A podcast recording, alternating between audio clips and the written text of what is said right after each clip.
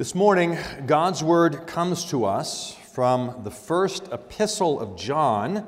That's near the end of the New Testament, 1 John chapter 4. We're going to be reading this morning just the verses 7 through the end of that chapter.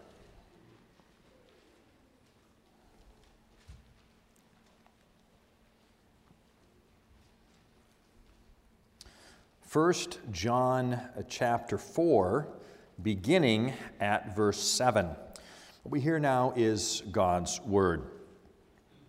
Beloved, let us love one another, for love is from God. And whoever loves has been born of God and knows God. Anyone who does not love does not know God, because God is love. In this, the love of God was made manifest among us, that God sent his only Son into the world, so that we might live through him.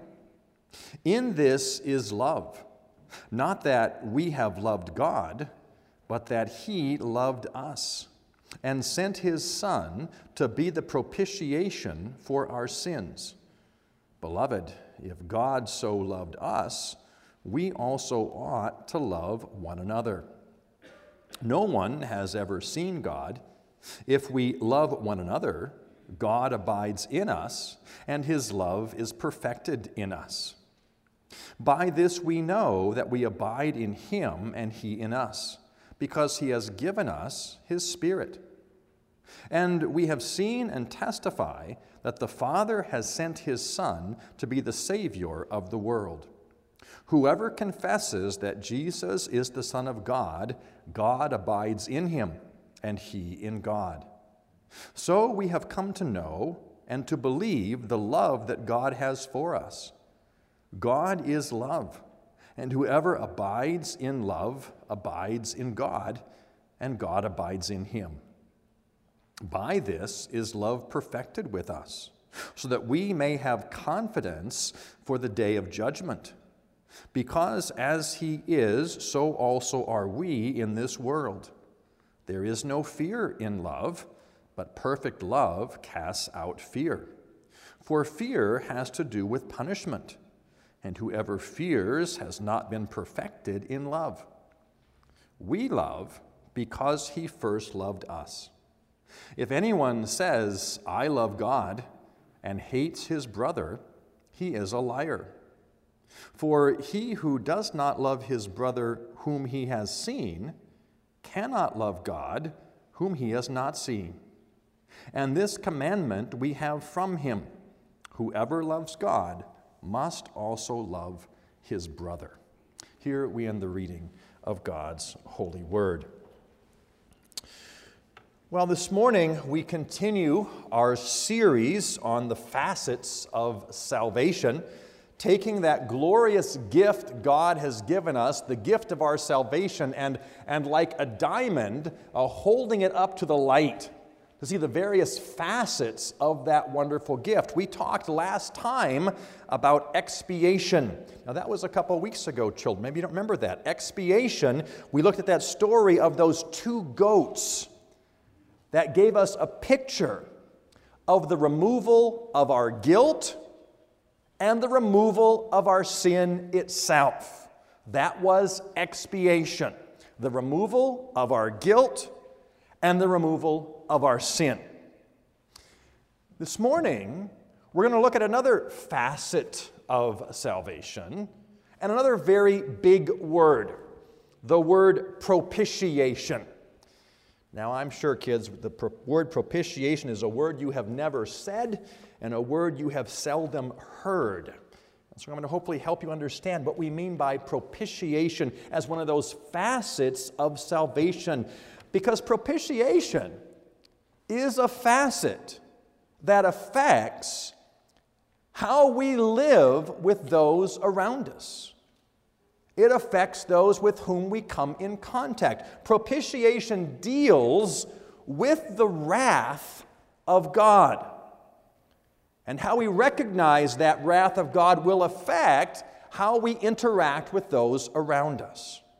Propitiation is a word that only occurs four times in the New Testament. The word only occurs four times in the New Testament, twice uh, in the Apostle John. And I find that so interesting because propitiation deals with the wrath of God, and the Apostle John is the apostle of God's love. John writes again and again about the love of God, the love of God toward us, and the love of God in us we are to have with one another. The context in which God's wrath is discussed is the love of God. Look at verse 10.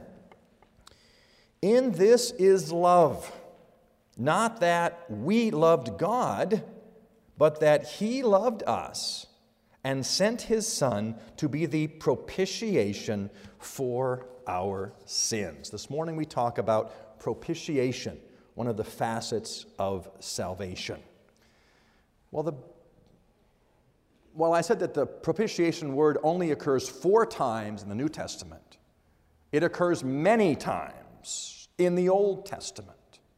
And from that, we can get something of a sense of what this word means. Propitiation, that word uh, is used in the Old Testament with reference to the Ark of the Covenant. Remember the Ark of the Covenant, kids? That was that box that God had his people build to represent him among his people. And on the top of that box, there was a particular um, part of the box we sometimes call the mercy seat. It's also referred to as the atonement cover. And that word mercy seat or atonement cover is, is connected with the word propitiation. Propitiation has to do with a covering, something being covered. Propitiation in the Old Testament we see in connection with the sacrifices of the people. That is referenced in Hebrews chapter 2 where in Hebrews 2 we read this 2:17 about Jesus Christ therefore he had to be made like his brothers in every respect so that he might become a merciful and faithful high priest in the service of God to make propitiation for the sins of the people. The work of the high priest was to offer sacrifices on behalf of the people. Jesus Christ came to do that, offering up himself as a propitiation. That word occurs once again in the book of Romans, in Romans chapter 3 we read this about God who sent Jesus Christ, whom God put forward, Jesus Christ, God put forward as a propitiation by his blood to be received by faith. Propitiation deals with the shedding of blood, with the priesthood, with the sacrifices. And so, kids, kind of putting that all together, I want to give you a, a simple basic understanding of what propitiation means. Propitiation is the covering of the wrath of God by the blood of Jesus. So, kids, if you're taking notes, you write that down. The covering of the wrath of God by the blood of Jesus. And so we see it's different than expiation. Talked about that last time, another one of those big Asian words. Okay? Expiation last time talked about the removal of our guilt and our sin, something that changed in us. Propitiation makes reference to God. It is His wrath that is being covered over. His wrath, God is being made propitious his wrath being covered. There was a, a slight reference to that in our text from, I guess it was now three weeks ago, from that Leviticus text and the Day of Atonement. Maybe you recall that sermon from a couple weeks ago, Leviticus chapter 16. We read there about the priest going in to make atonement. In Leviticus 16, verse 12, the priest, he shall take a censer full of coals of fire from the altar before the Lord, and two handfuls of sweet incense beaten small, and he shall bring it inside the veil, and put the incense on the fire before the Lord, that the cloud of incense may cover the mercy seat that is over the testimony, so that he does not die. And he shall take some of the blood of the bull and sprinkle it with his finger on the front of the mercy seat on the east side. On the front of the mercy seat, he shall sprinkle some of the blood of his finger seven times. There's this incense cloud to cover over the presence of God. There's this blood put on the mercy seat to cover over God's wrath. That's what's going on in propitiation. The wrath of a holy God being covered. Now, there are those who would suggest we shouldn't talk about that with regard to the God of Scripture. The idea of propitiation is really, they would say, a pagan concept, dealing with pagan gods. Because the pagan gods were very capricious, they were always angry about something. If the rains weren't coming, it's because the gods were angry. If the crops weren't growing, it's because the gods were angry. And people were always bringing these offerings of propitiation to cover over the wrath of the pagan gods. And they would say, we shouldn't use that concept to talk about our God, a God who is angry, a God who is capricious. Well, certainly our God is not capricious, but he is a God of wrath. The idea of propitiation is not a pagan concept, it is one that is found throughout the scriptures. We read about that again this morning in Psalm 5 in our call to confession. You are not a God who takes pleasure in evil. With you, the wicked cannot dwell, the arrogant cannot stand in your presence. You hate all who do wrong. And that theme of God's righteous anger is found throughout the Psalter. We could look at Psalm 7. Psalm 7, verse 11 God is a righteous judge, a God who feels indignation every day. If a man does not repent, God will whet his sword. He has bent and readied his bow. He has prepared for him his deadly weapons, making his arrows fiery shafts.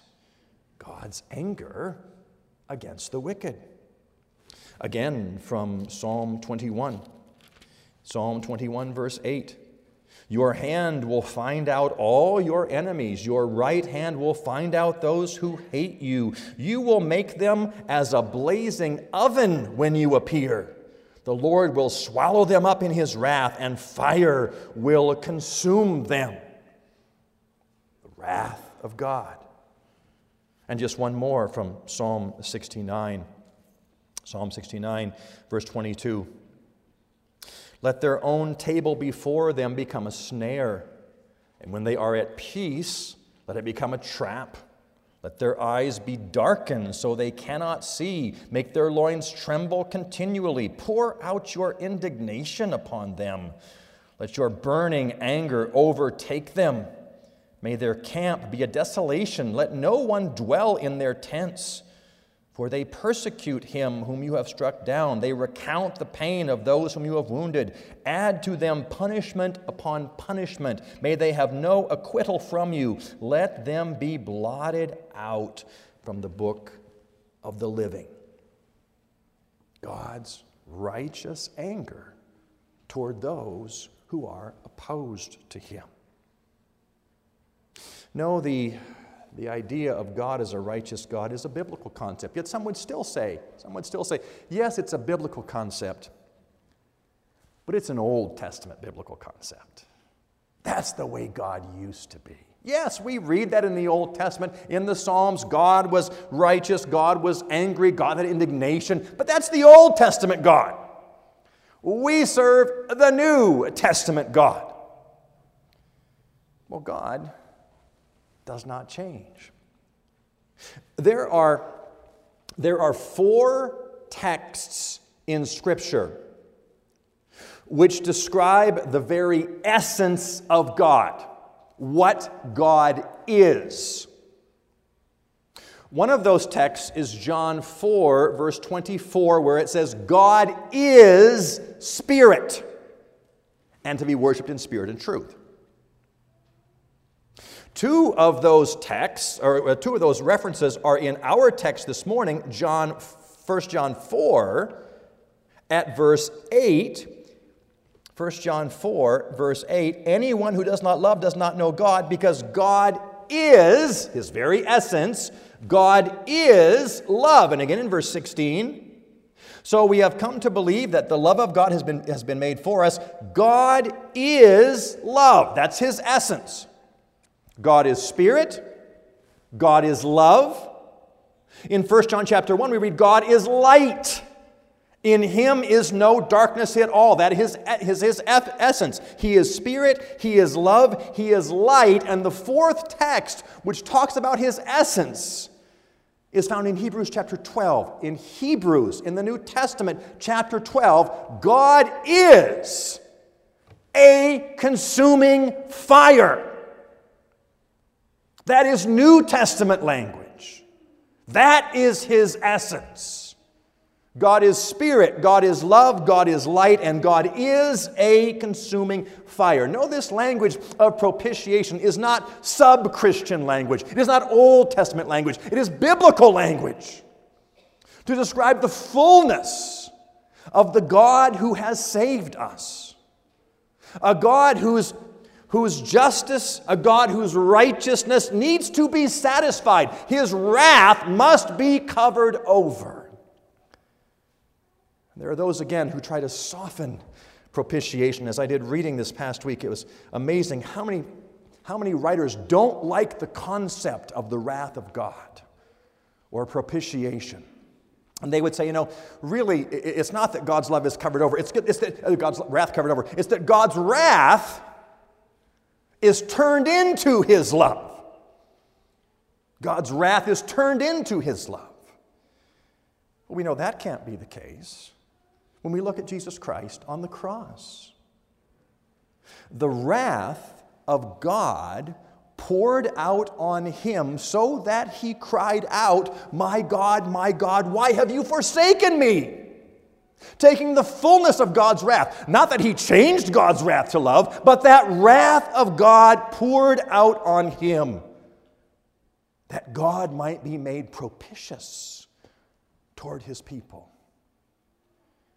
Propitiation happens in the context of God's love for us, His loving care for us. That's what John points out in verses 9 and 10.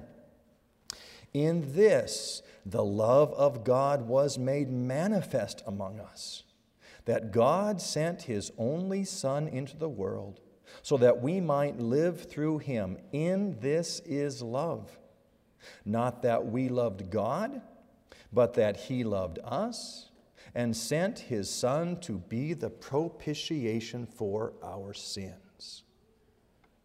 The wrath of God poured out upon His Son, Jesus Christ, as an expression of His loving care for us. Romans 3 talks about God being the one who is just and the one who justifies. God is the only one who can satisfy his own wrath. This is why he sends his own Son, the Son of God, who is co equal, co eternal with God, because only God can bear the wrath of God. No other Savior, no other sacrifice, no mere human, they would be extinguished by that love. But God sends His Son to demonstrate His love for us, and that Son then takes the full wrath of God in our place. The greatness of His love for us in salvation. Look at verse 17. By this is love perfected with us, so that we may have confidence in the day of judgment. because of the propitiation, because God's wrath has been covered over, we now have confidence when we face God. Confidence in the face of judgment, knowing that the fullness of that judgment has already been poured out. Has been poured out in Jesus Christ. This is why he goes on in verse uh, 18 to say, There is no fear in love, but perfect love casts out fear, for fear has to do with punishment. Whoever fears has not been perfected in love. This is not a text about love between a husband and wife. This text about God's love for us and that He has removed our fear of punishment. Removed the fear that we will be judged by Him because that judgment has already taken place. His wrath poured out and covered by the sacrifice of the blood of Christ. It is what God has done. When we, when we make propitiation something that we have to do, we always wonder have we done enough? Have we offered enough? Have we gone to church enough? Have we given enough to the general fund? Have we prayed enough? Have we uh, done so many other things? Have we done enough? Propitiation is not about what we do, but about what God has done. Sending Jesus Christ to bear the full wrath of God, that his wrath might be covered over by that perfect sacrifice. That's the, that's the glory of this facet of redemption. Jesus Christ not only takes away our sin and takes away our guilt, but the wrath of God toward us has been covered. God has been made propitious because of that sacrifice. And so Jesus Christ calls us once again today to put our faith and trust in Him for salvation. Nothing we could do, nothing we could offer. We are too small to withstand that righteous anger. No, He calls you to put your faith in Him, to know the assurance, the freedom from fear, the freedom from judgment, the freedom from punishment, because Jesus Christ Himself has taken that full wrath for you. Knowing this glorious truth, how is it that we respond? to the teaching about propitiation. Propitiation, the covering of the wrath of God by the blood of Jesus. Well, kids, we respond really simply. We are to hate what God hates, and we are to love what God loves. That's our response. We are to hate what God hates, and we are to love what God loves. What is it that God hates? God hates our sin. It's an offense against Him. It's offense against His holiness and His righteousness. We are to hate our sins, to hate our, our harsh words, to hate our cruel actions, to hate our sinful thoughts. We are not to make peace with our sin, but we are to hate our sin more and more, and so not return to that sin again. So often we don't hate our sin, we make peace with our sin, and times we even court our sin. We are to hate what God hates. He hates that sin that still clings to us. We are to flee to Him and by the power of His Spirit leave those sins behind.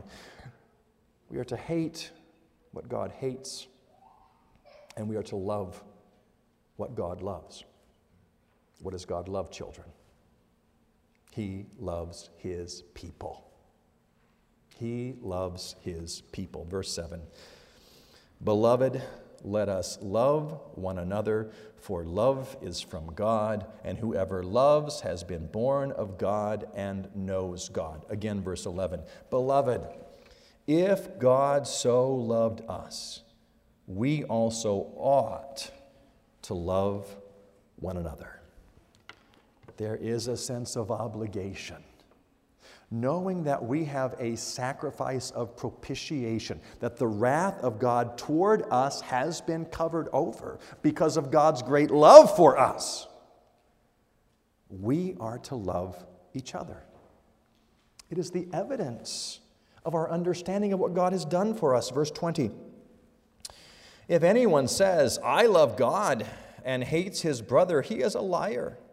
For he who does not love his brother whom he has seen cannot love God whom he has not seen. And this commandment we have from him whoever loves God must also love his brother.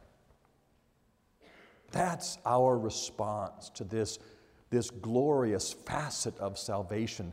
God's wrath covered over, his love for us expressed there, and now we are to love each other. That happens in our homes. That happens between husbands and wives as they seek to love each other. That happens with our children, kids with your brothers and sisters, to love each other. That happens for those who are single as they express love for the church around them. This happens between parent and child. A love because God loved us and, and his wrath has been covered over. This happens within the church. We love each other because God loves us. The consequence, the response to, to propitiation, to the wrath of God being covered over, is an expression of love on our part. Propitiation, a big word, kids, not a word that we use very often. And we don't often talk about the righteous wrath of God. Maybe you've noticed that in the songs we sang this morning. There was a particular theme that run, ran through all those songs God's righteousness, God's holiness, God's anger, and his wrath. We don't often sing those type of songs. But this is the God of the Bible. And this is a facet of our salvation. Not just the removal of our guilt and the removal of our sin but God's anger, God's righteous anger toward us, that which we deserved, has been covered over by the propitious sacrifice of Jesus Christ. And knowing this glorious truth, knowing we are the recipients of this gift of love, God now calls us to love each other. Beloved, let us love one another, for love is from God. Amen. Let's pray together. Lord our God, truly we are in awe of who you are. A God who is perfect in every way. A God who is perfectly loving, perfectly merciful, perfectly gracious, but also perfectly righteous, holy, just, and filled with wrath. This is how you've revealed to us, to us in your word. Lord God, help us to recognize what it took to cover over that wrath, that none of us was able to, to offer the right sacrifice. no, it would take the sacrifice of your own Son, Jesus Christ. Lord God, may we find our life in Him. May we find our joy in Him because of what He has done not only being our expiation, but also being our propitiation. And Lord God, may that affect us, affect our love for you, demonstrated in our love for one another. Hear our prayer, O God, for Jesus' sake. Amen.